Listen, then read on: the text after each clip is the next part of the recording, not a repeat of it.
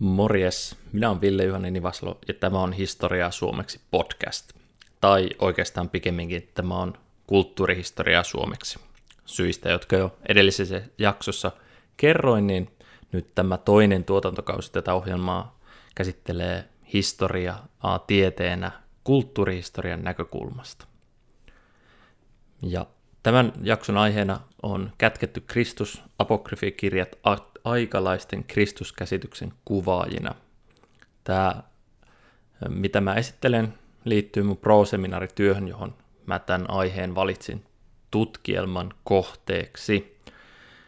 Tämä jakso ei kokonaisuudessaan käsittele tuota koko seminaarityötä, vaan tässä ainoastaan käyn läpi hieman tutkimussuunnitelmaa, joka on tällä hetkellä aika hyvällä mallilla ja esitelty. Jos oo, tällainen yliopistomaailma on sinulle hieman vieraampi, niin pro-seminaari työ tarkoittaa siis aineopintojen tällaista tutkielmaa. Laajuudeltaan se on vain yhdeksän opintopistettä. Ja se kuuluu sellaisiin opintoihin, jotka tehdään perusopintojen jälkeen. Mutta itse aiheeseen. Kuvittele, että sä oot toisen vuosisadan kristitty. Ootko ebionitti vai marsiolainen? Salaista tietoa omistava gnostikko vai kenties proto-ortodoksi? Käytkö kirkossa, jossa uskotaan yhteen Jumalaan, vai sellaisessa, jossa Jumalia on useampia? Onko käytössä Matteuksen, Markuksen tai Luukkaan evankeliumi, vai kenties Tuomaksen, Filippoksen tai Marian evankeliumit? Uskotko, että Jumala loi maailman tarkoituksella vai kenties epähuomiossa kosmisen virheen seurauksena? Noudatatko juutalaisia lakeja vai pidätkö niitä jopa epäjumalan säätäminen? Ajatteletko, että Jeesus syntyi luolassa vai oliko synnyinpaikka sittenkin talli? Oliko Jeesuksen äiti Maria neitsyt ennen synnytystä vai jopa sen jälkeen? Oliko Jeesuksen isä Joosef vai Jumala? Pidätkö Jeesusta juutalaisena ihmisenä, johon Kristus henkiolonto laskeutui kasteessa Jumalan adoptiopoikana vai kenties ikuisuusolentona, joka on sekä ihminen että Jumala? Vastasit näihin kysymyksiin miten hyvänsä, niin toisella vuosisadalla saatoit kutsua itseäsi kristityksi. Maailmassa on tällä hetkellä noin 2,5 miljardia kristittyä. Näistä suurin yksittäinen ryhmä on katolilaisuus, joka kattaa koko kristikunnasta noin 60 prosenttia.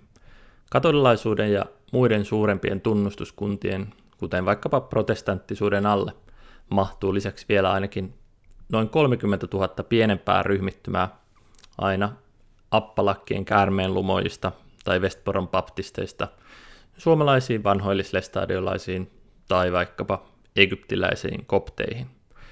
Eri ryhmien uskonkäsitykset ja niiden harjoittamisen tavat on äärettömän moninaisia, ja näin oli myös alkukirkon aikana ensimmäisillä kristillisillä vuosisadoilla. Yksi asia, joka mietitytti alkuseurakuntien kristittyjä, oli kysymys Jeesuksen jumalallisesta luonteesta. Osa ryhmistä, kuten juutalaiset ebioniitit, pitivät Jeesusta kokonaan ihmisenä, joka oli adoptiossa korotettu Jumalaksi. Osa puolestaan väitti Jeesuksen olleen kokonaan Jumala ja hänen ihmishahmonsa vain illuusio, harhakuva. Toisten mielestä hän oli kaksi erillistä persoonaa, Jumala ja ihminen. Pitkän pohdinnan jälkeen oikeaoppiseksi julistettiin käsitys, jonka mukaan Jeesus oli ollut kokonaan ihminen ja kokonaan Jumala, mutta silti vain yksi kokonaisuus. Opilliset kysymykset ei rajattunut vaan pohdintaa Jeesuksen jumalallisesta luonteesta. Osa kristitystä piti esimerkiksi mahdottomuutena ajatusta, että olisi olemassa vain yksi Jumala. Toisella vuosisadalla vaikuttaneen kirkkoisä Markionin näkemyksessä juutalaista vanhan testamentin Jumalaa pidettiin armottomana tuomarina, joka oli säätänyt lait, joita kukaan ei voinut täyttää. Pelastaakseen ihmiskunnan tältä tuomiolta hyvä rakkauden Jumala lähetti Jeesuksen. Mistä näin radikaalisti eroat ajatukset johtui? Miksi asiaa ei vain tarkistettu uudesta testamentista? No, tähän on hyvin yksinkertainen selitys. Toisella vuosisadalla raamatun uuden testamentin kaanon ei ollut vielä vakiintunut. Sen sijaan seurakunnissa kiersi hyvin kirjava kokoelma erilaisia kristillisiä tekstejä ja suullista perimätietoa. Ja tämän mun tutkielman tarkoituksena on tutustua tuohon varhaisen kristillisyyden moniulotteiseen maailmaan. Mutta sitä ennen vähän Jeesustutkimuksesta. Jos me ajatellaan Jeesusta historiallisena henkilönä, niin hänestä ei ole olemassa yhtään primäärilähdettä, joita voisi olla vaikkapa henkilökohtaiset esineet, kirjeet, viralliset dokumentit, aikalaisten tekemät muistiinpanot, muistomerkit tai no, luurankokin tietysti kävisi. Jeesuksesta on kuitenkin säilynyt runsaasti sekundaarisia lähteitä, eli toissijaisia lähteitä, ja niistä tärkeimpiä luonnollisesti on Raamatun Uuden testamentin evankeliumit. Mutta näiden evankeliumien alkuperäinen kirjoitusajankohta, niin vähän evankeliumista riippuen on kuitenkin noin 40-70 vuotta Jeesuksen kuoleman jälkeen. Ja sen lisäksi ne on käyneet läpi vuosisatojen kopiointi- ja toimitusprosessin, jossa alkuperäistä tekstiä on välillä tahattomasti ja välillä ihan tarkoituksella muokattu. Esimerkiksi Johanneksen evankeliumin kertomusta Jeesuksesta ja aviorikoksesta syytetystä naisesta ei löydy mistään 400-lukua edeltävästä käsikirjoituksesta, vaan se on selkeä myöhempi lisäys. Yleinen konsensus Uuden testamentin tutkijoiden keskuudessa on kuitenkin, että evankeliumit ovat säilyttäneet myös autenttista suullista perimätietoa Jeesuksen elämästä. Tähän on päädytty muun muassa tällaisen huolellisen tekstianalyysin pohjalta. On esimerkiksi kohtia, jotka kirjoitettuna kreikaksi, joka oli siis se evankeliumien alkuperäinen kieli, niin ne kuulostaa hieman oudolta, mutta sitten taas kun ne muutetaan tuonne ajanlaskun alun Palestiinassa puhuttuun kieleen, eli arameaan, niin ne muuttuu paremmin ymmärrettäväksi. Esimerkiksi Markuksen evankeliumin toisen luvun jakeessa 27 28 lukee kirkkoraamattu 92 käännöksen mukaan seuraavasti. Ja Jeesus sanoi heille, sapatti on ihmistä varten, eikä ihminen sapattia varten. Niinpä ihmisen poika on myös sapatin herra.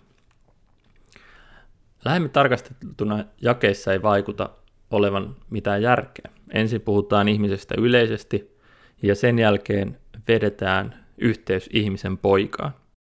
Mutta ymmärrys syntyy, kun tiedostaa, että aramen kielessä tämä sana bar enash tarkoittaa sekä ihmistä että tällaista juutalaisen mytologian henkilöntoa ihmisen poikaa. Ja näin ollen samat jakeet alkuperäiskielellä saattaisi tarkoittaa myös toista seuraavista. Eli ensimmäinen vaihtoehtoinen käännös olisi, ja Jeesus sanoi heille, sapatti on ihmistä varten, eikä ihminen sapattia varten. Niinpä ihminen on myös sapatin Herra. Tai toinen vaihtoehtoinen käännös. Ja Jeesus sanoi heille, sapatti on ihmisen poikaa varten, eikä ihmisen poika sapattia varten. Niinpä ihmisen poika on myös sapatin Herra. Uuden testamentin tutkijan Bart Ehrmanin mukaan näistä käännöksistä ensimmäinen on luultavimmin se, mitä historiallinen Jeesus on alun perin sanonut ja tarkoittanut. Silloin Jeesuksen sanat tulisi ymmärtää tarkoittamaan sitä, että sapatin tarkoitus on palvella ihmisen hyvinvointia. Tämän tulkinnan mukaan evankeliumin kirjoittaja on siis säilyttänyt tekstissään tällaisen suullisena perimätietona kulkeneen muiston siitä, mitä tämä Jeesus ihan oikeasti olisi sanonut. Mutta sitten käännöstyön seurauksena tuo suullinen perimätieto on hieman muuttanut muotoaan ja samalla tavalla myös sen merkitys on aavistuksen muuttunut. Ajallisesti lähimmät sekundaarilähteet Jeesuksesta on Paavalin kirjeet, joissa Paavali puhuu esimerkiksi Pietarista ja Jeesuksen veljestä Jaakobista. Vähän ongelmallisen näistä kuitenkin tekee se, että Paavali ei oikeastaan tunnu tietävän paljoakaan niistä asioista, mistä evankeliumissa kerrotaan. Toinen ongelma on, että Paavali ei todennäköisesti ole kirjoittanut kaikkia hänen nimissään olevia Uuden testamentin kirjeitä, vaan ne on kirjoittanut joku muu hänen nimissään. Tällaiset pseudepigrafiset tekstit oli verrattain yleisiä antiikin aikana, ja Uuden testamentin kirjoitukset ei tee tästä poikkeusta. Eli kyseessä oli siis tällainen tapa kirjoittaa teksti jonkun tunnetun henkilön nimissä ja sillä tavalla pyrkiä saamaan omille ajatuksilleen tämän itseä kuuluisamman henkilön auktoriteettia. Ja myös kristillisissä piireissä tämä oli yleistä, vaikka ehkä virallisesti se tuomittiin. Kristillisten lähteiden ulkopuolelta Jeesuksesta on säilynyt vain yksi ensimmäisen vuosisadan kirjallinen lähde, ja tämä on juutalaiselta historioitsijalta Flavius Josefukselta, jonka teoksesta juutalaisten muinaishistoria noin vuodelta 90 löytyy myös useita Uudessa testamentissa mainittuja henkilöitä, kuten vaikkapa ylipappi Kaifas ja Johannes Kasteja. Tässä teoksessa on myös tekstikatkelma Jeesuksesta ja mä lainaan tässä sen englanninkielistä versiota. About this time there lived Jesus, a wise man, if indeed one ought to call him a man, for he was one who performed surprising deeds and was a teacher of such people as accepted truth gladly. He won over many Jews and many of the Greeks. He was the Christ. And when, upon the accusation of the principal man among us, Pilate had condemned him to a cross, those who had first come to love him did not cease. He appeared to them, spending a third day restored to life, for the prophets of God had foretold these things, and a thousand other marvels about him. And the tribe of the Christians, so called after him, has still to this day not disappeared. Tätä niin sanottua testimonium flavium tekstikatkelmaa on tutkittu runsaasti. Myös tietysti siitä syystä, että se on tällainen niin sanotun ö, antiikin historioitsijan ihan kirjoittama teksti Jeesuksesta ja tosiaan ainoa ensimmäiseltä vuosisadalta. Mutta sitä on tutkittu myös siksi, että koska Josefus oli juutalainen, niin on todella yllättävää, että hän kirjoittaa tällaisia erittäin kristillisiä näkökulmia. Esimerkiksi tämä kohta, jossa Josefus sanoo tämän tekstin mukaan, että jos häntä ää, voi kutsua mieheksi, tai että hän oli Kristus. Ja sitten myös tämä kohta, että hän ilmestyi heille kolmantena päivänä. Ja Jumalan profeetat oli kertonut näistä asioista ja tuhansista muista ihmeistä. Ja monet tutkijat on sitä mieltä, että vaikka tässä tekstikastelmassa varmasti on myös autenttista Josefusta, niin siihen on päässyt kristityt väliin ja kun sitä on kopioitu, kuten muitakin ton ajan tekstejä sitten eteenpäin, kun ne vanhat kopiot on pikkuhiljaa rispaantunut, niin sinne on laitettu ihan röyhkeästi myös tällaista myöhempää kristillistä tulkintaa. Toisen vuosisadan alussa eli vuodesta 100 jälkeen ajanlaskun alun eteenpäin, niin Jeesuksesta kirjoittaa lyhyesti myös roomalaiset historioitsijat Tacitus ja Suetonius, ja sitten Bitynean maaherrana toiminut Gaius Plinius Seselius Secundius. Mutta tota, ne on tietysti vähän niin kaukana ja ne puhuu enemmän kristityistä kuin sitten taas Kristuksesta Toki mainitaan tämä Krestos, mutta tota, ö, enemmän nämä liittyy siihen, että mitä kristityt oli jo tehnyt, kuin sitten siihen, että mitä Jeesus olisi tehnyt. Koska tosiaan mitään primäärilähteitä ei ole, niin sit meillä on pieni ongelma tässä Jeesus-tutkimuksessa. Jos me oikeasti haluttaisiin tietää, että mitä Jeesus-ihminen on tehnyt ja ajatellut, ennen kuin sitten hänet on tulkittu uudelleen, hänen elämäntyö on tulkittu uudelleen, niin tota, se on vaikea. Jopa akateemisten tutkijoiden parissa on noussut esiin kysymys Jeesuksen historiallisuudesta ihan tästä syystä. Esimerkiksi nyt Robert Price voisi olla tällainen tohtorismies, joka on ihan voimakkaasti ja avoimesti tällaisen Jeesusmyyttiteorian kannattaja, että hän väittää, että nämä evankeliumitekstit on rakennettu ö, esimerkiksi useamman henkilön ympärille tällaisena niin kuin koottuna myyttinä.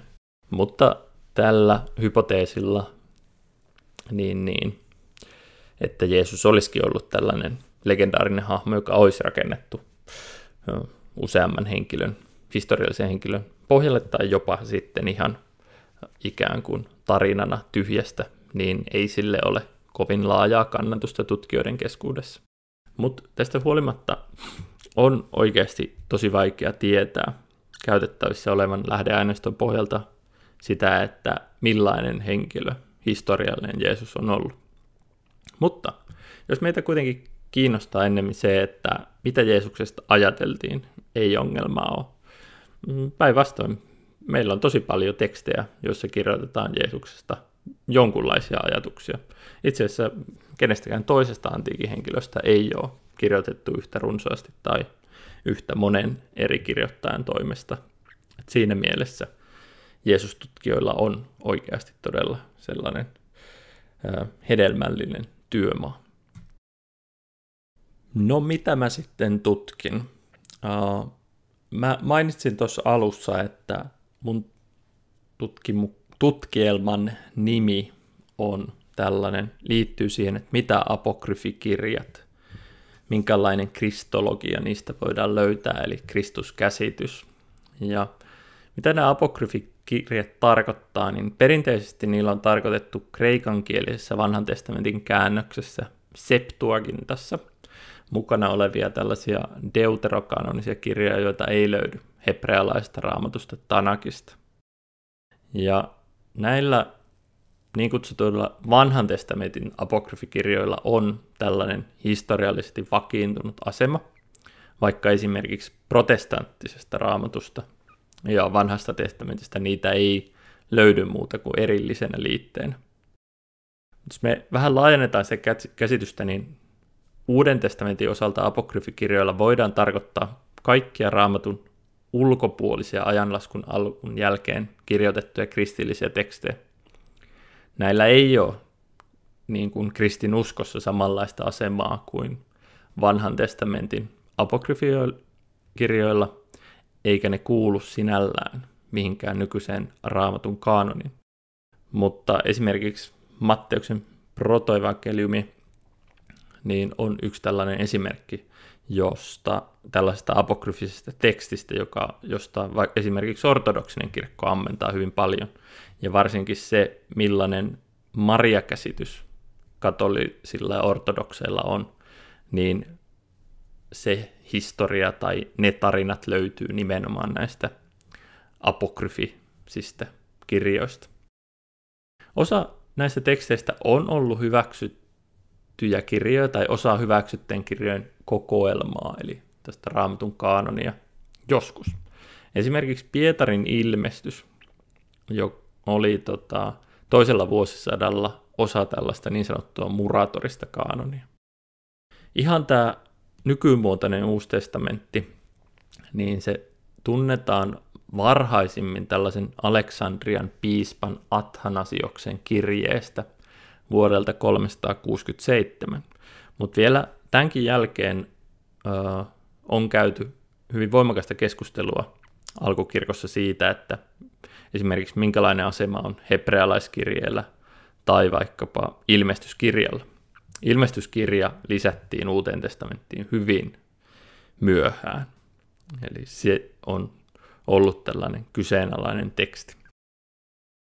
Yleisesti voidaan ajatella ja nähdä, että miksi tietyt kirjat valittiin ja tietyt kirjat hylättiin sieltä uudesta testamentista, niin niiltä hyväksytyiltä teksteiltä vaadittiin ainakin seuraavat kolme ominaisuutta. Eli niiden piti olla apostolista alkuperää. Tarkoitti, että niiden kirjoittajan, ja nyt mä puhun nimenomaan oletetusta kirjoittajasta, tuli olla joko joku apostoleista tai sitten joku heidän seuraajista. Esimerkiksi vaikkapa apostolien teot, niin koska sen on kirjoittanut Paavalin tällainen kaveri tai, tai tuttu Luukas oletettavasti, niin sillä on tällainen apostolinen alkuperä. Mutta kuten tuossa jo aiemmin sanottiin, niin e, esimerkiksi evankeliumit on oikeasti tuntemattomien kirjoittajien kirjoittamia, ja tällainen sana kataa, eli mukaan, mikä näissä on näissä kreikankielisissä, niin viittaa just siihen, että tämä evankeliumi on jonkun mukaan, mutta se ei itse ole sitä kirjoittanut. Ja ongelmallisen tästä tekee se, että tosiaan nämä henkilöt hyvin suurella todennäköisyydellä on ollut kuolleita nämä apostolit, kun näitä tota, tekstejä on kirjoitettu. Eli ei he ainakaan ole voinut niitä olla sitten sanelemassa. Ehkä siinä voitaisiin sanoa, että niille on annettu nimet ikään kuin, että niille saataisiin sellaista auktoriteettia. No, mutta joka tapauksessa vaadittiin oletettu apostolien alkuperä. Sitten vaadittiin laaja levinneisyys ja tunnettavuus, eli tekstin piti olla sellainen, mikä oli käytössä niin kuin useammissa seurakunnissa ja se tunnettiin. Ja sitten kolmas kriteeri oli se, että sen tuli olla ortodoksinen eli oikeaoppinen. Ja nyt tässä tämä oikea oppisuus sinällään hämää. Jos ajatellaan, että esimerkiksi alakoulun histori- korjaan uskonnonkirja, niin siellä opetetaan tällainen käsitys kristinuskon juurilta, että kristinusko olisi ollut hyvin tällainen vakiintunut ja sitten sieltä kristittyjen joukosta olisi noussut yksittäisiä harhaopettajia, jotka sitten olisi ikään kuin saanut sellaisen oman kannatuksen, mutta heidät olisi sitten tuomittu tämän ortodoksisen kirkon tai oikeaoppisen kirkon toimesta. Mutta äh, tämä on hyvin niin kuin väärä käsitys. Kuten tuossa jo aiemmin vähän kuvasin, niin aikalaiskäsitykset tuolloin ensimmäisellä ja toisella ja miksei kolmannellakin, neljännellä vuosisadalla vielä, niin kristinuskosta oli hyvin laajat ja moninaiset. Ja ortodoksian eli oikeaoppisuuden määritelmä ei ollut mitenkään selkeä. Ja tältä osin vaikuttaisikin, että raamatun kirjakokoelman kanonisointiprosentti, ei prosentti, kun prosessi, olisikin sitten tällaista eräänlaista voittajien kirjoittamaa historiaa. Ja nyt tässä mun tutkielmassa, niin mun tarkoituksena on tutustua siihen, että mitä tämän kanonisointiprosessin häviäjillä oli sanottua. Se ei ole mitenkään helppo tehtävä. On monia tekstejä, joista tiedetään vaan siksi, että tällaista proto-ortodoksista, eli sitä porukkaa, sitä uskon käsitystä, joka sitten myöhemmin kehittyi siksi ainoaksi hyväksytyksi, niin tätä uskonsuuntausta edustaneet kirkkoisät on kirjoittanut näistä apokryfisistä teksteistä harhaoppeen. Ja tällaisia on esimerkiksi ilmeisesti ebioniittista kristillisyyttä edustaneet ebioniitti ja hebrealaisevankeliumit. Meille ei ole jäänyt yhtään näitä tekstejä, niitä ei ole kopioitu eteenpäin. Ja me tiedetään niistä vaan siksi, että niistä on tällainen maininta noissa kirkkoisien teksteissä. On sitten toki sellaisia tekstejä, joita on säilynyt, ja sellaisia, jotka on ihan vasta 1900-luvulla löydettykin. Eli esimerkiksi tällaiset Nag Hammadin tekstit, jotka on löytynyt Egyptistä, niin niissä on sellaisia tai se oli sellainen munkin hauta, josta niitä löytyi. Ja tota, ne oli ihan sitten vielä ikään kuin sen jälkeen, kun tämä Nikean kirkolliskokous ja muut oli jo ollut ja oli päätetty, että minkä muotoinen se roomalainen kristinusko on. Se uskonto, jonka tehtävänä oli yhdistää se hyvin rikkinäinen Rooman valtakunta niin kuin kolmannen vuosisadan, eli vuosien 200-300 välillä. Ja vielä paljon tämän jälkeenkin niitä tekstejä oli kopioitu ja ne löytyi sitten sieltä aavikolta kohtuullisen hyvin säilyneen. Eli osa hävinnyt, osa säilynyt. Tämän tutkielman yksi tavoite on tutustua kulttuurihistorian tutkimusmenetelmiin ja sitä esittelenkin sitten siinä varmaan vähän tarkemmin, kun teen tätä itse tutkielmaa. Mutta Ajatuksena on, olisi käyttää tällaista mikrohistoriallista tutkimusotetta. Ja mä otan lähempään tarkasteluun yhden tunnetun apokryfisen tekstin, jonka nimi on Tolemaioksen kirje Floralle. Ja mä oon kiinnostunut siitä, että mitä näistä henkilöistä itsestään voidaan tietää, ja totta kai siitä, että millainen uskonkäsitys tällä kirjeen kirjoittajalla on ollut. Sen lisäksi mä toivoisin, että teksti antaisi kuvan myös siitä, millaisena tämä Jeesus-ihminen tai Kristus Jumala tämän kirjoittaja Ptolemaioksen maailmankuvassa esiintyy. Eli millainen kristologia hänellä on. Ja sitten, että mä saan siis sidottua sen kirjeen sen kulttuurisen kontekstiin, niin pyrin tässä analyysissä tuomaan esille, että miten kirjeen teksti sopii ton ajan proto-ortodoksisiin tai muihin kristillisiin käsityksiin. Ja mä käytän pohjana tässä, koska en puhu kreikkaa tai muutakaan ää, koptia esimerkiksi, niin mä perustan analyysini ja lainaukseni Isma Dunderbergin teoksessa Nakhammari kätketty viisaus tekemään alkuperäistekstin suomenkieliseen käännökseen. Tästä kirjeestä mä voin vähän kertoa lyhyesti. Tämä on säilynyt poikkeuksellisesti kokonaisena tekstinä kirkkoisä Epifanioksen harhaoppien vastaisessa teoksessa Panarion. Tämä tarkoittaa tämä Panarion lääkelaukku. Epifanios eli 315-403, eli just siinä hän oli sellainen kohtuullisen nuori vielä Nikeassa, m- mutta sitten sen jälkeen sitten ö, vaikutti kirkossa. Kirja edustaa kuitenkin toisen vuosisadan valenttiinolaista kristillisyyttä ja on ilmeisesti tämän Valentinuksen oppilaan Ptolemaioksen kirjoittama. Ja miten me tiedetään, että se on sieltä toiselta vuosisadalta, niin tota, tämä Ptolemaios ja sen opetukset mainitaan jo toisen vuosisadan kirkkoisen Ireneuksen teoksessa harhaoppea vastaan. Sitä kautta voidaan tai on tehty tällainen tulkinta, että tämä teksti voisi olla jo tuolta toiselta kristilliseltä vuosisadalta.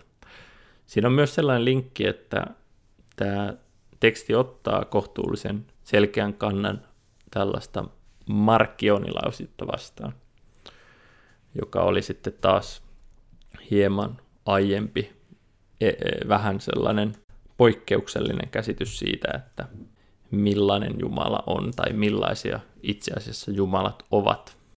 Tietysti kristinuskon kontekstissa kuulostaa jännittävältä, että on puhuttu Jumalista, mutta ehkä se selviää sitten vähän myöhemmin, että miksi näin on tehty.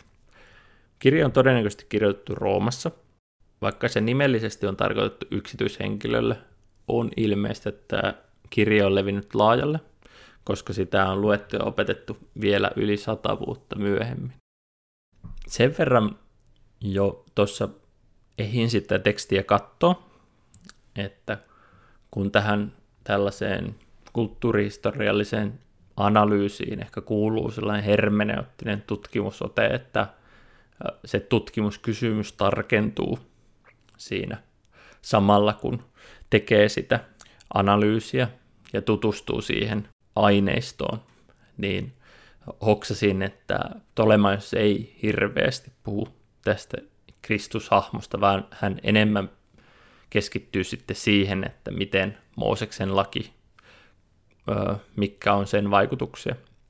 Mutta joka tapauksessa mä aion sen tekstin valita, koska siinä on monta mielenkiintoista juttua, mutta sitten se toisaalta ei ole hirveän erilainen kuitenkaan.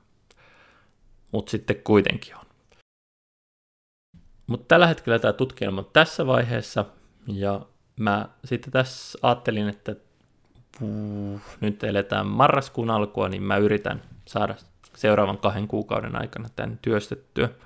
Tässä rinnalla mä oon tehnyt sitten paria muuta kurssia, ja niistä mä varmaan kerron tässä sitten seuraavissa jaksoissa, ja tämän tutkielman ikään kuin lopputuleman, sen analyysin mä sitten jätän tonne vuoden alkuun.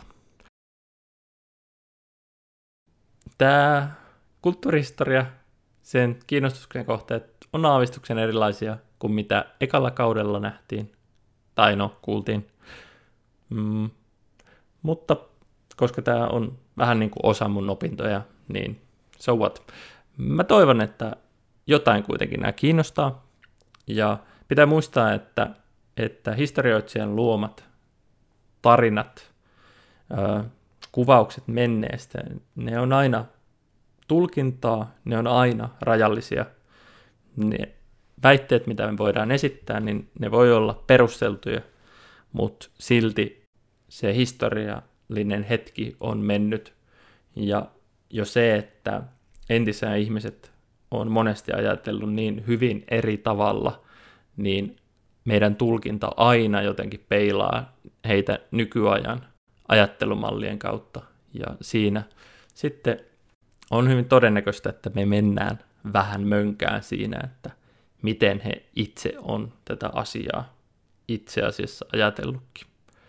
Eli nämä mun tulkinnat on mun tulkintaa. Toivon, että ne on perusteltu ja pyrin aina siihen, mutta silti ne on vain ikään kuin yhden henkilön luomaa narratiivia siitä, että mitä, millaista se historiallinen todellisuus on voinut olla. Kiitos kun kuuntelit. Oikein mukavaa illan tai päivän jatkoa. Morjes.